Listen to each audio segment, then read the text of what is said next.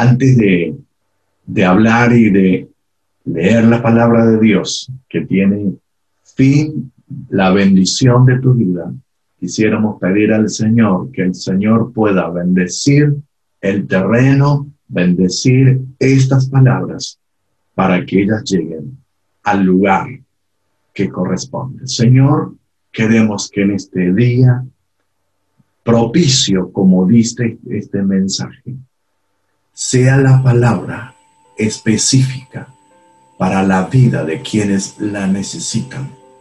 Señor, gracias. Queremos que tu palabra sea honrada y bendecida para que lleve frutos al ciento por uno. Señor, te rogamos que prepares nuestros corazones como terreno fértil para producir aquello a lo que la palabra fue enviada. En el nombre de Jesús. Amén.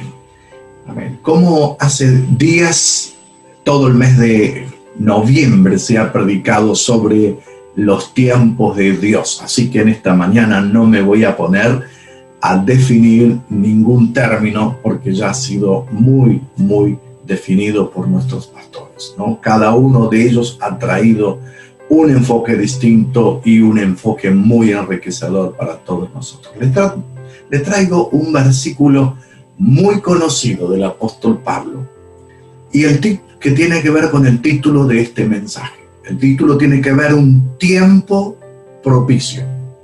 Dice el apóstol Pablo en segunda de Corintios capítulo 6, dos versículos. Así pues, nosotros como colaboradores suyos os exhortamos también a que recibáis, no recibáis en vano la gracia de Dios. Versículo 2, porque dice, en tiempo aceptable te he oído y en día de salvación te he socorrido. He aquí ahora el tiempo aceptable, he aquí ahora el día de la salvación dos verbos y dos declaraciones muy, muy importantes que vamos a ir desarrollando durante este tiempo, ¿no? en otra versión, en la versión nueva, versión internacional, dice, Pablo termina diciendo, les digo que este es el momento propicio de Dios. Hoy es el día de salvación. Así que por eso el mensaje está titulado un tiempo propicio de Dios. Así que por, eh, hemos visto en los, las últimas semanas en qué significa el tiempo cronológico de nuestro reloj o de los relojes que podemos ver en las paredes o en alguna plaza por allí, eh, eh, tipo Big, Bang u otro reloj. Podemos ver también otro tiempo que lo llamaban los griegos que es el tiempo aion, un círculo donde todo va y todo vuelve al mismo lugar, todo es eterno. Pero nosotros queremos hablar del tiempo de Dios, que es lo que todos conocemos, que es el tiempo kairos, donde no se mide en forma humana, sino que en forma de Dios.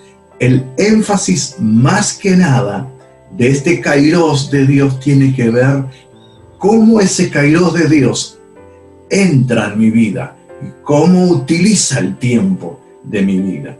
En ese sentido, mucho se ha aprendido quizás de las definiciones y mucho se ha aprendido de lo que estamos viviendo. Ahora, como Kairos de Dios, es el tiempo justo sin intervención humana, dado por Dios en un momento y en un lugar indicado. Eso tendría que ver el kairos de Dios. Nuestros días se caracterizan más que nada por lo impredecible. Nada es, eh, nada es normal. Eh, de todas las cosas y de todo el mundo, por cierto. Todo está fuera de lo que sería la antigua normalidad de la modernidad. En la modernidad todo se funcionaba generalmente bastante en concierto con el tiempo cronológico. Las industrias formaban y producían todos los elementos y como también la vida nuestra era como una vida industrializada, todo esto podía ser predicho, todo podía ser orientado, todo podía ser de algún modo eh, anticipado cronológicamente. Sin embargo, en la actualidad los tiempos son distintos. Así que quisiera utilizar el kairos de Dios dentro del cronos o del cronómetro humano.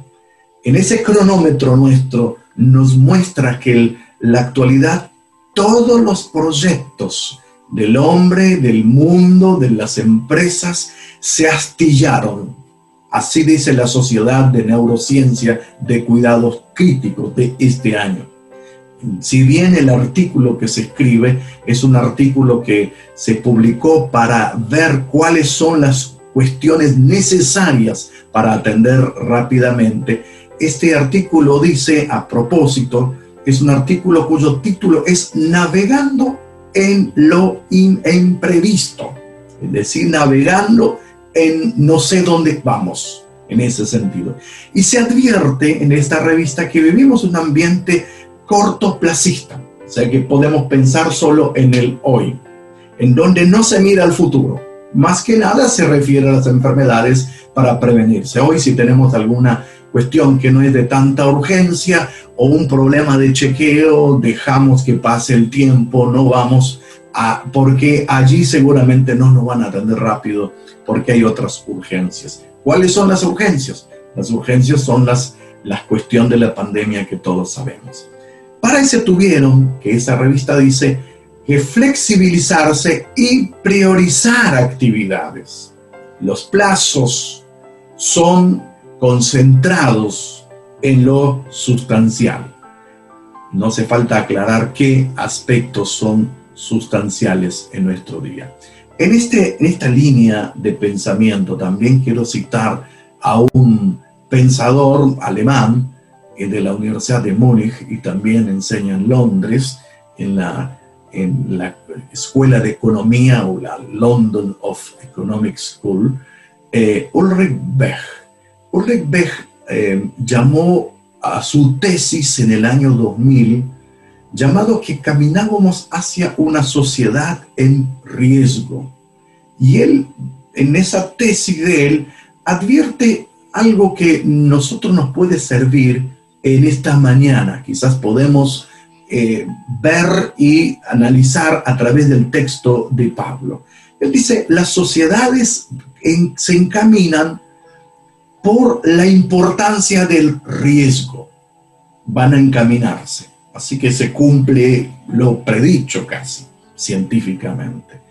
Y entre esas cosas, entre los cambios que se van a percibir, es un retorno a la incertidumbre, porque hay un riesgo como imprescindible de las ideas que pensábamos hoy industriales, que todo puede ser eh, posible o todo puede ser que se dé. Ustedes, como yo, también armábamos nuestras agendas. Ahora estamos pensando si compramos o no una agenda. Nuestras agendas quedaron en blanco, tuvimos que armarnos otro sistema. Hay un riesgo y las ideas industriales cronológicas serán afectados. Entonces, según Ulrich, vamos a vivir en una sociedad que es un problema en sí mismo. La incertidumbre no se puede disiparse, ni siquiera retrospectivamente. O sea que estos días estaba pensando cómo puede ser que hace un tiempo atrás vivíamos con cierta seguridad o pensamos en el pasado como era importante. Y hoy, hoy no, se podemos, no podemos ni siquiera imaginar esto. Y se termina diciendo este hombre, este científico, que la ciencia será postnormal donde los actores, las personas, nosotros, seríamos diferentes entre sí para poder vivir en una sociedad más compleja para ser sostenida o sostenible.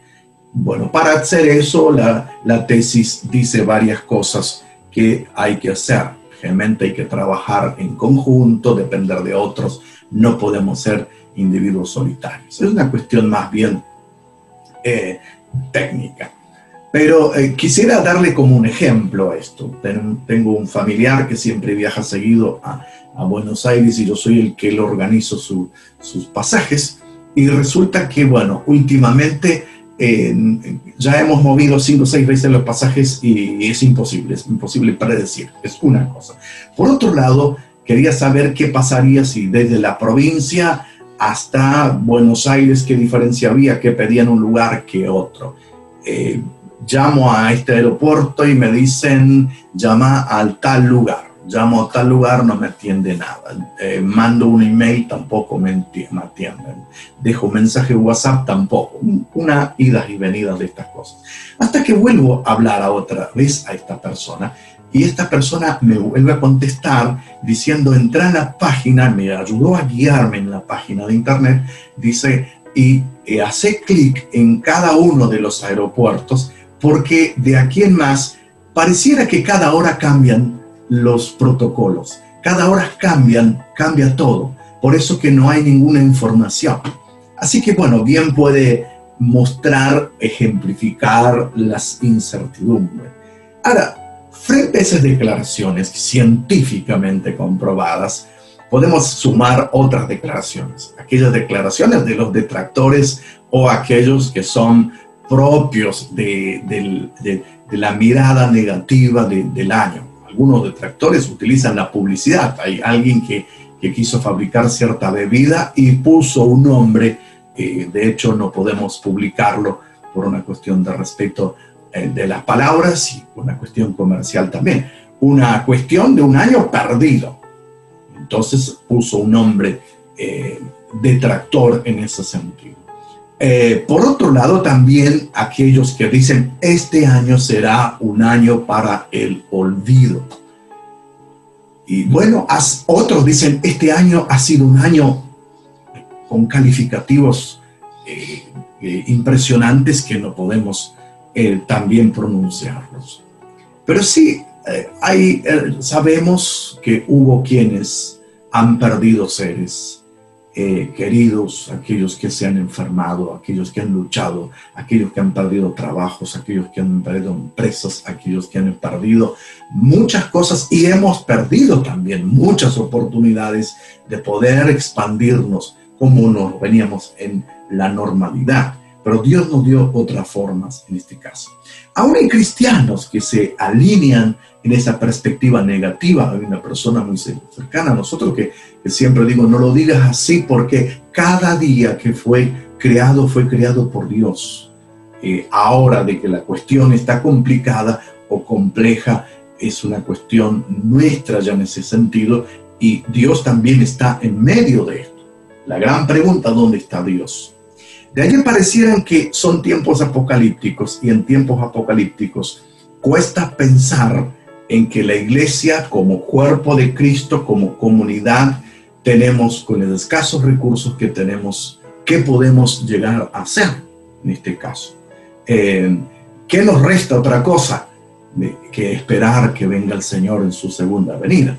Pero a diferencia este pasaje del apóstol Pablo que leímos en esta mañana, en esta oportunidad, el, apóstol nos dice, eh, quisiéramos dejar algo más grande que ese escenario. Quisiéramos que la palabra del Señor nos invita a subir por encima de todo esto y que el, el Señor nos ayude a que nuestros ojos puedan ver el cielo para ver al Señor. El texto del apóstol Pablo digo, les digo que este es el momento propicio de Dios. Hoy es día de salvación, versículo 2. Estas palabras son muy contemporáneas, propicias, y definen cómo, de alguna manera, el tiempo propicio es algo adecuado. Deben decir, ¿cómo vas a decir en un tiempo así algo adecuado? Pero el kairos de Dios siempre es adecuado. El caído de Dios es favorable, significa que se inclina hacia el bien, pero no el bien desde nuestra perspectiva, el bien desde la perspectiva de Dios. Se convierte en algo inclinado, conveniente a nosotros. De hecho, que no se puede saber tan rápido esa conveniencia, lo veremos después. El apóstol Pablo se inclina con estas palabras a pensar, si ustedes lo ven, que los dos versículos que le hemos leído son citas de Isaías 48, 49, versículo 8. Pablo se inspira en el profeta y lo toma como Kairos, consultado con el original y no hace mención al cronos, sino que dice Kairos literalmente, en este caso. ¿no? En, este momento propicio que dice el apóstol Pablo. Ahora, hay dos cosas, eh, podríamos decir verbos o verbos, adverbios en este caso, eh, eh, un tiempo propicio. En el momento propicio, primero dice, te respondí y en el día de salvación te ayudé. Uno, que Dios responde, otra cosa que Dios de algún modo nos ayuda. El tiempo de Dios, Kairos, se une a nuestro tiempo de reloj para bendecirnos. Y aquí que nos encontramos dos respuestas frente a estos dos dichos, dos momentos o dos situaciones. El primer momento es un momento propicio. Dice el apóstol Pablo, en el momento propicio te escuché. El profeta Isaías dice, te respondí. Son dos palabras distintas, pero bueno, es interesante escuchar y Isaías parece se adelanta, dice, te respondí. El ahora de Dios. Ahora, el ahora de Dios es un ahora de Kairos. Y según me encanta ese autor, un autor clásico, antiguo, Phillips Horace, norteamericano, dice que la hora de Dios, el Kairos de Dios, es una estación de gracia. ¿Vieron que es una estación? Es un, un, grupo de días, una cierta agrupación de semanas y de meses que son estaciones. Nosotros tenemos en la Argentina cuatro estaciones, en otro lugar del mundo hay dos, algunos tienen quizás menos pronunciada. La estación de Dios confinada, suena muy familiar, al advenimiento de Cristo encarnado por un lado y el Cristo que anuncia que va a volver en gloria. El primer término, ¿qué significa esto? Significa que el Señor vino, se encarnó, conoció nuestros dolores, conoció nuestras tristezas, conoció nuestras flaquezas, nuestros riesgos, también incertidumbres, humanamente hablando. Él lo sabe muy bien. Él se encarnó y él sufrió y por eso dice, en, algún en alguna manera nos dice, en un momento propicio te escuché y te respondo hoy. Sumemos a la Isaías. Te escuché cuando. Ahora siempre el Señor escucha. El Señor nos escuchó aún antes que nosotros estuviéramos. Él sabía que vamos a estar confinados a un mundo de dolor. Él, por eso vino Jesús, por eso nació. La semana que viene empezamos con el Adviento. Son semanas que se anuncia la, los días de Navidad. Pero Navidad no es otra cosa que, anunciar esa, esa venida de Jesús. Este Jesús que dice, yo he venido en carne, yo he sufrido en carne, nací como vos, crecí como vos, sufrí como vos y morí como vos y morí por vos. Esto es interesante. Por eso que en un momento propicio hice esto. Pero en un momento propicio también el Señor sabe de lo que tenemos necesidad. Esto aplica para muchas cosas. Aplica para aquellos que están pasando por momentos difíciles. El Señor sufre contigo. El Señor también eh, se alegra contigo. El Señor también trabaja contigo aquellos que están en fin de año, cansados, con exámenes, con, rindiendo con cosas para entregar, aquellos que tienen que entregar trabajos, aquellos que tienen que entregar actividades, aquellos que, tienen que entregar emprendimientos, edificios, mercaderías, no tienen dinero, etcétera, etcétera. Nos preocupamos, incertidumbre, ¿cómo lo hacemos? Las fuerzas no nos dan. El Señor nos dice, te escuché y te respondí. No te dice voy a responder, a ver si voy a responder, te respondí. Pero también a las dice, ya te escuché y vuelvo en gloria. Para aquellos que, que han pasado por momentos difíciles, que han perdido seres queridos, aquellos que han vivido dificultades, casi no tenemos derecho de decir nada. Pero quisiera aplicar esta palabra diciendo, el Señor te dijo, yo te escuché y vuelvo en gloria y todos seremos renacidos y todos seremos transformados en gloria. Así que es un momento propicio, sí. Un momento kairos difícil se transforma al momento cronos, complejo, pero el momento kairos es un momento de bendición, es un momento de gracia, es una estación de gracia. En segundo lugar, la segunda idea que leímos con Pablo recién es en el día de salvación. Dice, en el día de salvación te ayudé. Eh, la palabra misma, salvación, es una palabra muy compleja. Nosotros pensamos que la salvación es solamente cuando estemos en la presencia del Señor o aquellos que hemos recibido al Señor en nuestro corazón. El Señor vino a nuestras vidas y somos eh, nombrados en la lista de los salvos o salvados por gracia. De, hecho, es así. Pero la palabra salvación viene primero más que nada la palabra salvador. La palabra salvador, soter, eh, o soteros, en, el original, significa salvador, significa redentor, redime, y también libertador. Y por cierto, así que la salvación del Señor es no solamente que soy salvo y algún día el Señor vendrá, sino también la palabra sotería, la salvación tiene un significado muy interesante, eh, eh, es un significado integral. También incluye el presente y las necesidades mínimas y máximas que podemos tener. Incluye las necesidades y los dilemas temporales y los dilemas eternos. Se vinculan con las palabras de Jesús, que cuando Jesús abre el rollo, su primer eh, mensaje que va a dar en la sinagoga de Nazaret, el Espíritu del Señor está sobre mí, por cuanto me ha ungido para anunciar buenas nuevas a los pobres. Me ha enviado a proclamar libertad a los cautivos y dar vista a los ciegos, a poner en libertad a los oprimidos.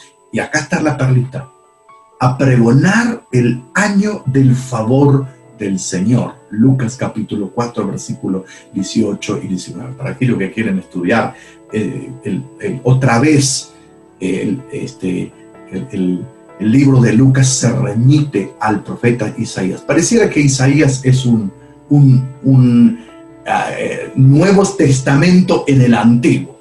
De alguna manera es un libro preferido. Así que volvemos a decir que el Señor en este caso nos llama a un tiempo de riesgo, un tiempo de dificultad, el Señor nos dice a través de su palabra, a través de Isaías y del apóstol Pablo, que remonta esas palabras, en un momento propicio te escuché, en un momento propicio te respondí. Y también en ese momento propicio incluye la salvación. Y el momento de la salvación te ayudé, te extendí tu mano, te consolé, te voy a ayudar y te voy a seguir ayudando. ¿Hasta cuándo? Siempre por la eternidad. Y terminamos en esta mañana. Hay dos opciones para decir y cruzar este, este tiempo de incertidumbre, esa navegación en un bote incierto. Hay dos opciones para cruzar este tiempo de reloj. Podemos cruzar con el sumarme al grupo de los detractores o los grupos de los perdedores o al grupo que quieren olvidar este año. Obviamente que es bueno olvidar o que el Señor nos ayude a olvidar aquellas cosas que son complejas. Por cierto, debemos respetarle. Pero este año cada día ha sido creación de Dios y debemos agradecer por cada día que el Señor nos ha cuidado no es un año para darle un adjetivo de maldición, es un año para darle un adjetivo de bendición. No importa lo que hemos pasado. Yo por mi parte, eh, como testimonio, nos han pasado cosas muy terribles en la familia, cosas que nunca podríamos pensar ni imaginarnos que esto vendría así. Aún más, ayer nos sumamos a la iglesia de mi familia, que ellos estaban orando y compartimos con los pastores también, por un tiempo especial que iba a orar, toda la iglesia iba a orar por la familia, porque pasaban momentos difíciles. Podemos sumarnos a este grupo de decir, este es un año de perdición, el 2020 hay que olvidarnos. Por mi parte, el 2020 quedará, porque lo he vivido todo. He aprovechado humanamente muchísimo, he estudiado más que nunca, he trabajado más que nunca. Por cierto, es una profesión que permitió. Otros no lo podrán decir, pero hay algo que no podemos negar. Es pertenecer al grupo que dice estamos viviendo un momento propicio de Dios. ¿Estás en este grupo? Estamos viviendo en el cronos convertido en el kairos de Dios ese cronos negativo transformado en las bendiciones de Dios. En ese sentido, quisiera terminar con una promesa del Señor, que también lo dice Isaías, este mismo capítulo que Pablo eh, inserta un pensamiento. Quisiera que lo grabemos en nuestra memoria. Volvemos otra vez a Isaías 49 versículo 13, dice en adelante, ustedes cielos, griten de alegría, tierra, regocíjate, montañas, prorrumpan en canciones. Parece un salmo, porque el Señor consuela a su pueblo y tiene compasión de sus pobres. Versículo 14, pero Sión dijo, Sión quién es? Es su pueblo el Señor me ha abandonado y el Señor se ha olvidado de mí. Este es el grupo que decíamos recién de los, de los perdedores. El, el versículo 15, el Señor dice, ¿puede una madre olvidar a su niño de pecho y dejar de amar al hijo que ha dado a luz? Y contesta Dios mismo, aun cuando ella lo olvidara. Hoy hay muchas mujeres, hay marchas, de alguna manera están expresando que no quieren tener lo que van a dar a luz. Así que oremos por los próximos días. Porque está previsto que el hombre puede tirar en una bolsa, la mujer puede tirar en una bolsa a su propia eh, simiente, puede tirar algo tan fuerte. Y Dios dice, aun cuando ella lo olvidara, que es posible, yo nunca te olvidaré. Y termina, grabada te llevo en las palmas de mis manos. Es aquí. Tus muros siempre los tengo presentes. Tremendo, tremendo. Mucha gente graba en su cuerpo algunos momentos específicos de la moda del tatuaje. Pero yo creo que Dios te lleva algo más profundo que un tatuaje, es una cosa mucho más fuerte. Tiene grabado tu nombre, mi nombre, nuestros nombres. Y en ese momento Dios nos dice, grabada te llevo en las palmas de mis manos, tus muros siempre, tus problemas siempre están delante de mí. Y el Señor vuelve a decirnos otra vez en esta mañana, en un momento propicio te escuché y te respondí. En el día de la salvación te ayudé. Día de salvación. Qué lindo, me, hace acordar a, a, Nicodemo, perdón, a, este saqueo, cuando eh, es admitido por el Señor y cuando el Señor lo ve, por sube en un árbol. Y después dicen que él invita a Jesús a su casa. Y Jesús va a comer en su casa. Y lo primero que Jesús dice en su casa, ha llegado la salvación a tu casa. En ese sentido, cuando dice ha llegado la salvación, ha llegado la bendición, el consuelo, la restauración, la bendición, el sostén, etcétera, etcétera. Y ha llegado la certidumbre también.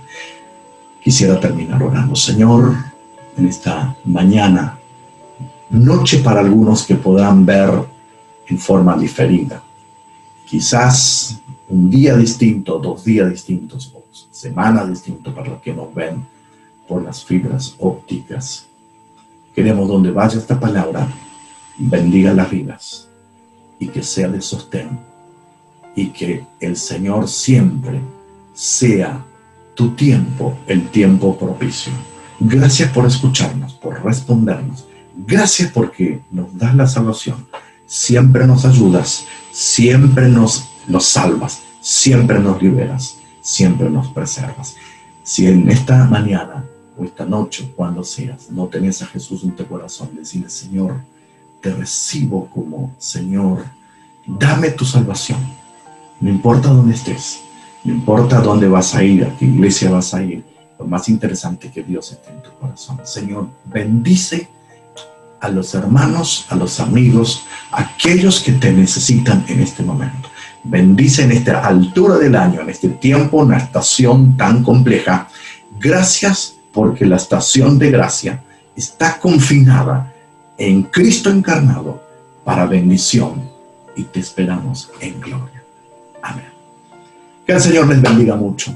Ahí seguramente lo van a ver los, algún zócalo, un, un, anuncio del teléfono de la iglesia para recibir los, los, cada uno de los llamados. Ya pronto van a venir más anuncios con respecto a fin de año, Navidad, vienen tiempos. Sé que toda la iglesia está preparándose para eso, lo bendecimos, oramos por cada ministerio. Eh, es tiempo de incertidumbre, pero lo más interesante que queremos convertir este tiempo en el Kairos de Dios.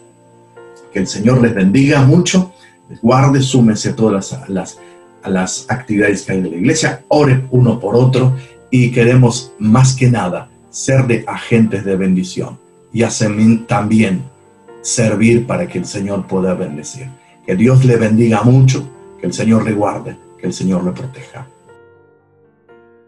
Sigue viviendo es el título del mensaje de la palabra de Dios. Sigue viviendo. Es una orden. Pero bueno, esa orden ahora es difícil de cumplirla porque estamos azotados por un virus maldito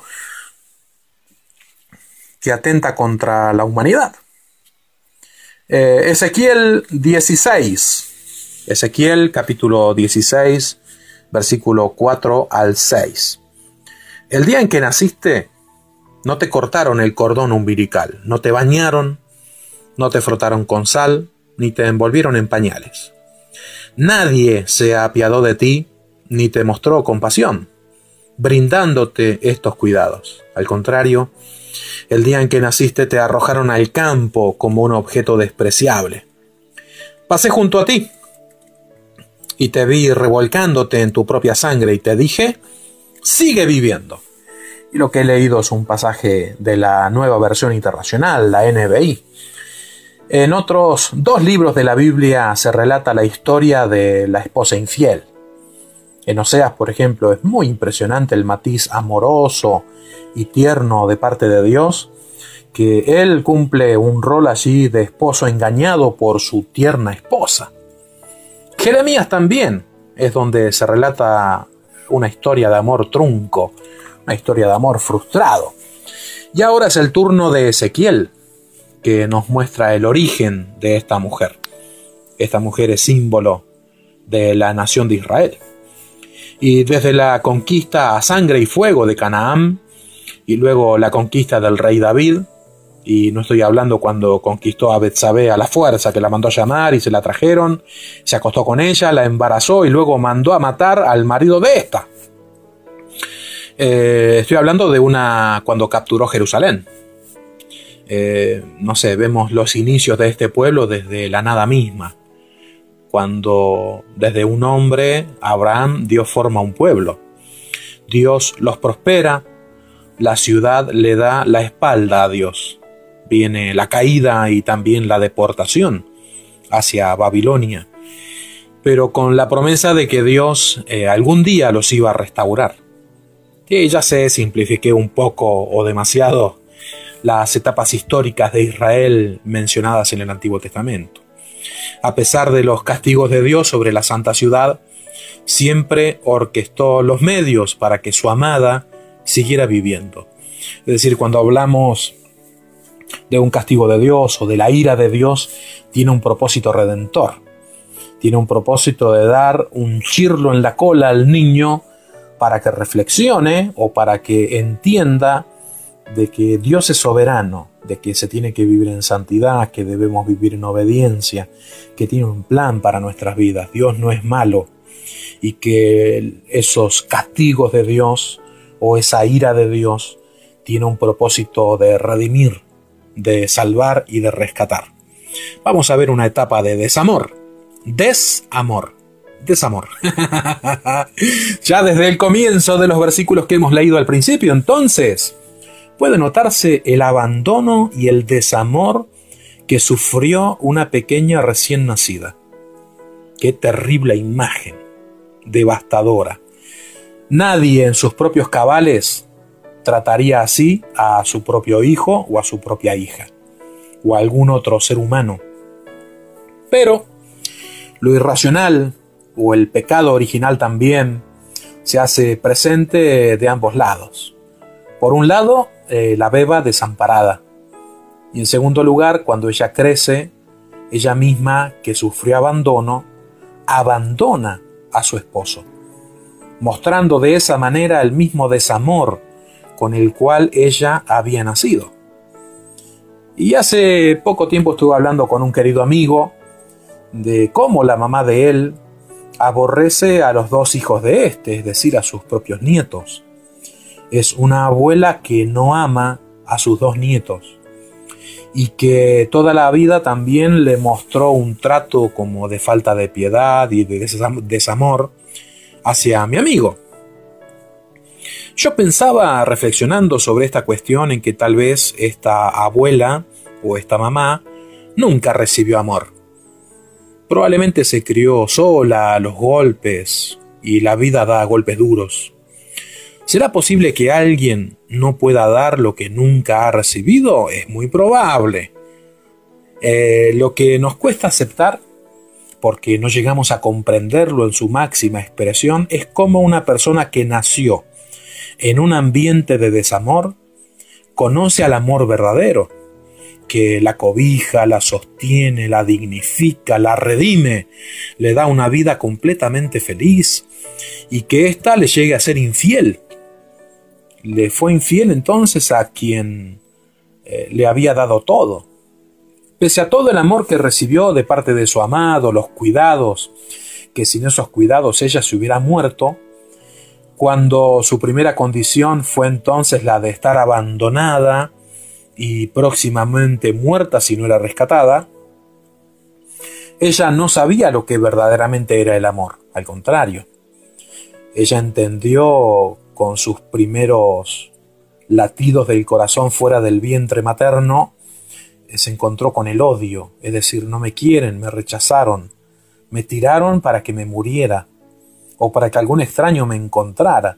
Y quiero hacerles recordar que para ese tiempo del Antiguo Testamento, eh, los niños que eran abandonados eran rescatados no con la intención de apropiárselos como hijos o adoptarlos, no, era para prostituirlos o criarlos para mendigar. No era para nada bueno aquel que encontraba a un bebé. Así que su primera condición entonces fue la de abandonada.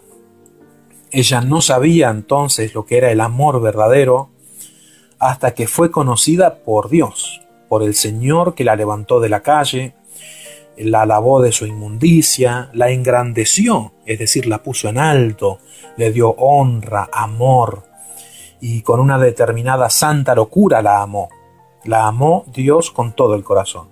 Pero parece que a esta dama, que fue rescatada entonces de ese abandono terrible, no le alcanzó. Esto no le alcanzó entonces a la pobre desdichada, ella prefirió romperle el corazón a quien menos se lo merecía, a Dios mismo. Lo que Dios más deseaba era que ella siguiera viviendo. Eh, parece que algunas personas son ingratas y a pesar de que, vamos a suponer, en un contexto de matrimonio, deciden romperle el corazón a su cónyuge, que es el que menos se lo merece, porque él o ella tuvieron una infancia desdichada. una infancia sin amor. Eh, tuvieron que pelear eh, la vida solos, a golpes.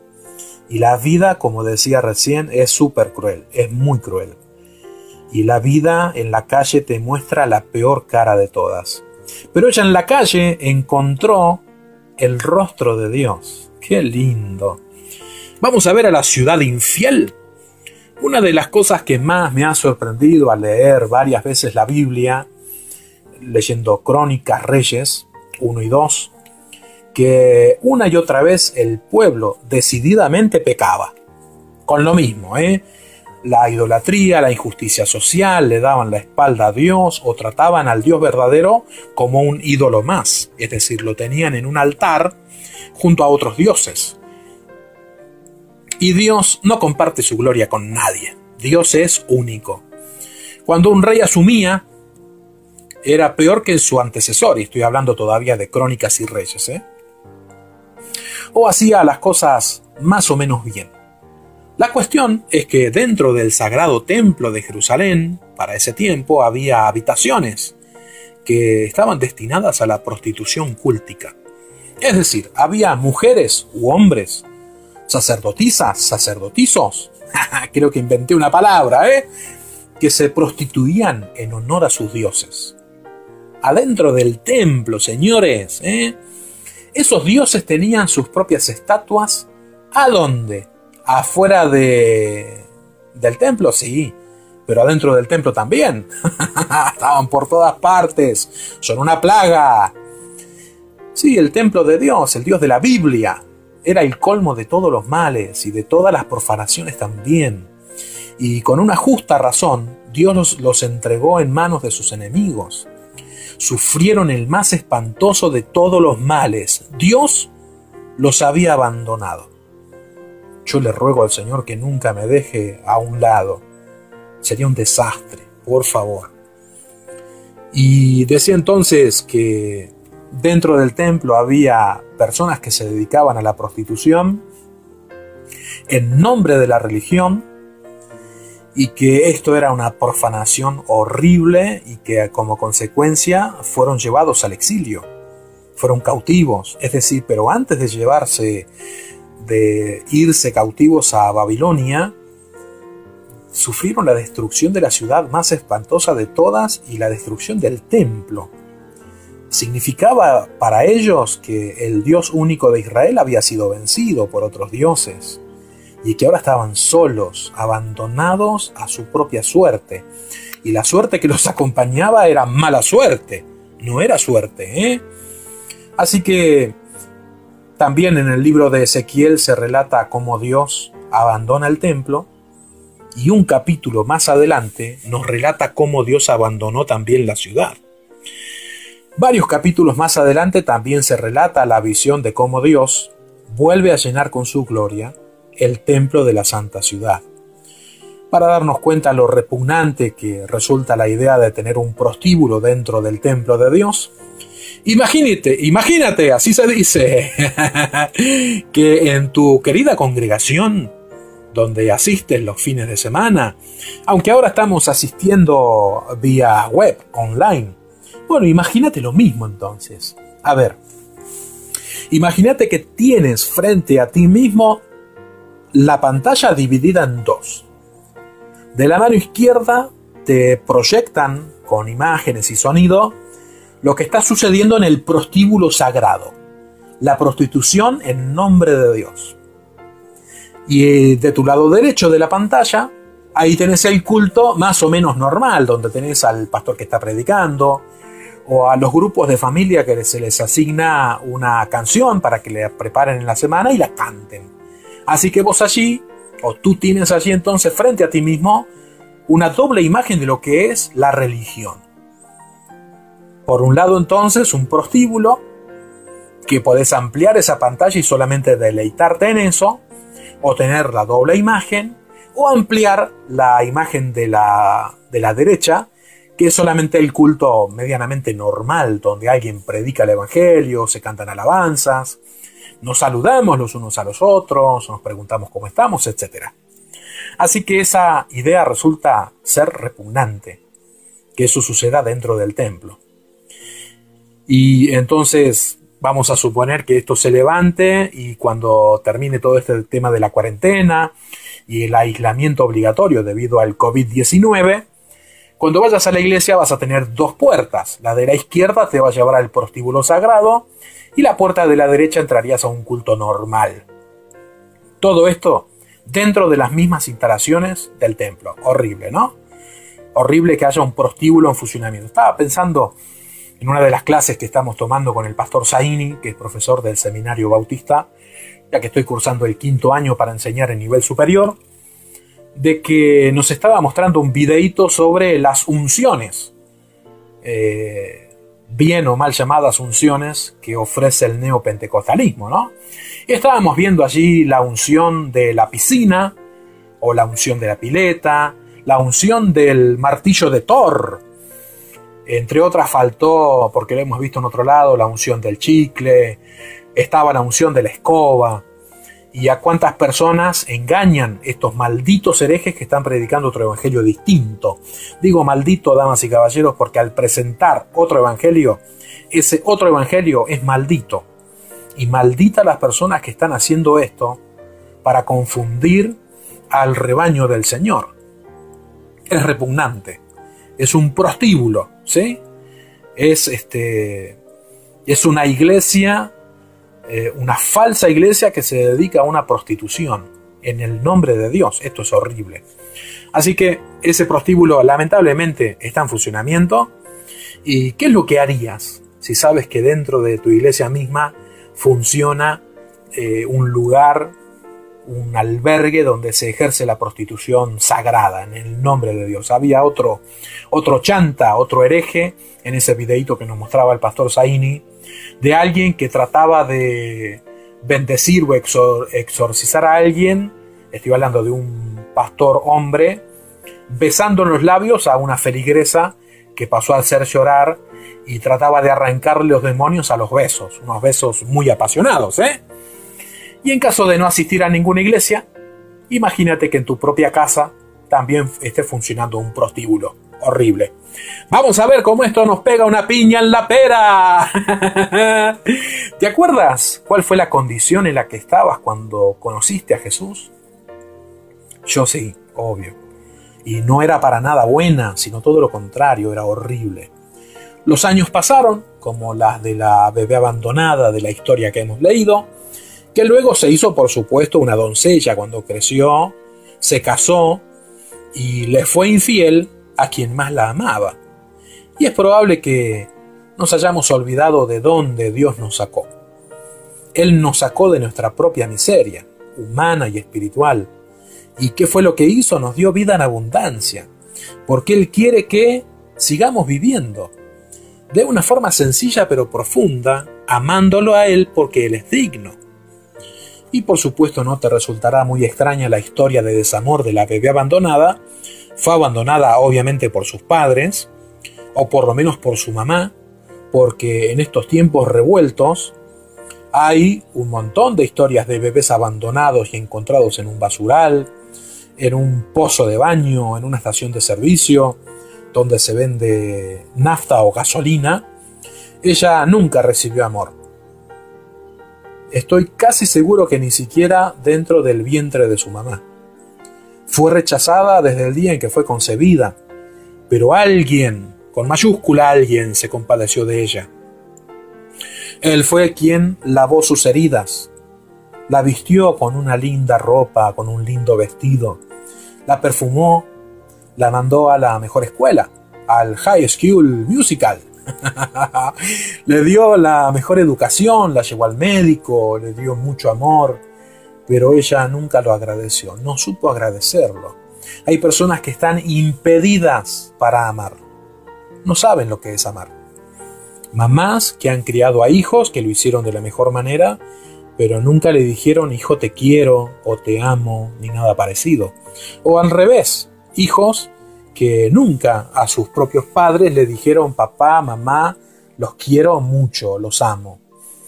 Entonces, ¿podríamos decir que esta bebé que ya creció es incapaz de amar? Puede ser. Aunque también es probable que el amor que ella nunca vio de sus progenitores lo vio en su amado y que eso debería bastar para poder amar. Pero en este caso para ella no alcanzó. No le alcanzó para que ella pudiera amar de verdad. Frente a nuestros muchos fracasos, seguramente nos rodeó el impulso de no querer vivir más de esa manera. Estoy harto de vivir. Yo lo he dicho varias veces. No quiero vivir más así. También lo dije un montón de veces. Pero Dios quiere que sigamos viviendo. Ya no para hacer el mal, sino para hacer su voluntad. entonces cerramos diciendo, espero nunca olvidarme de esos momentos previos cuando fui conocido por Jesús, cuando Jesús me salió al encuentro. Esa intensa soledad, la culpa, una vida sin propósito, era lo que yo tenía antes de conocer a Jesús. Me sentía abandonado a mi propia suerte, sucio, sin dignidad y con ganas de morirme lo antes posible. Cuando Él se hizo cargo de mí, porque yo me pongo entonces en el rol de esa bebé abandonada, se hizo cargo de mí, lavó mis heridas, me cuidó y me amó como nadie. ¿Cuál fue el pago entonces que Dios recibió por todo el bien que hizo por mí? Muchas veces mi indiferencia, apatía, rebeldía, una nueva multitud de pecados que gracias a Dios están cubiertos por la sangre del Hijo de Dios, obstinación, desamor, etc. De alguna manera te sientes identificado con la breve historia de esta bebé abandonada o de mi propio testimonio. Si antiguamente sufriste el abandono, como el de esa bebé, que luego fue adoptada, cuidada y amada, pero que después en vez de devolverle amor a quien te levantó de la calle, le devolviste el peor de los pagos, la infidelidad. Pese a todo, igual Dios nos ama como nadie, y siempre está mirando por la ventana para ver si su amada decide regresar. Él la espera todo el tiempo porque la ama. No es porque está esperando para repartir los bienes ante un inminente divorcio. Tampoco le está esperando detrás de la puerta para apuñalar la traición apenas entre a la casa o darle la madre de todas las parisas. Tampoco está pensando en insultarla, tampoco en humillarla, sino decirle simplemente sigue viviendo. No importan los pecados que quedaron atrás porque tienen perdón en la sangre de Jesús. Todas esas infames afrentas tienen perdón y la tienen únicamente en la sangre preciosa del Hijo de Dios, Jesucristo. Así que te digo de parte de Dios, vuelve. ¿A dónde? A los brazos de quien te ama con todo el corazón. Él es Dios y Dios es bueno. Hasta aquí entonces el mensaje de Dios.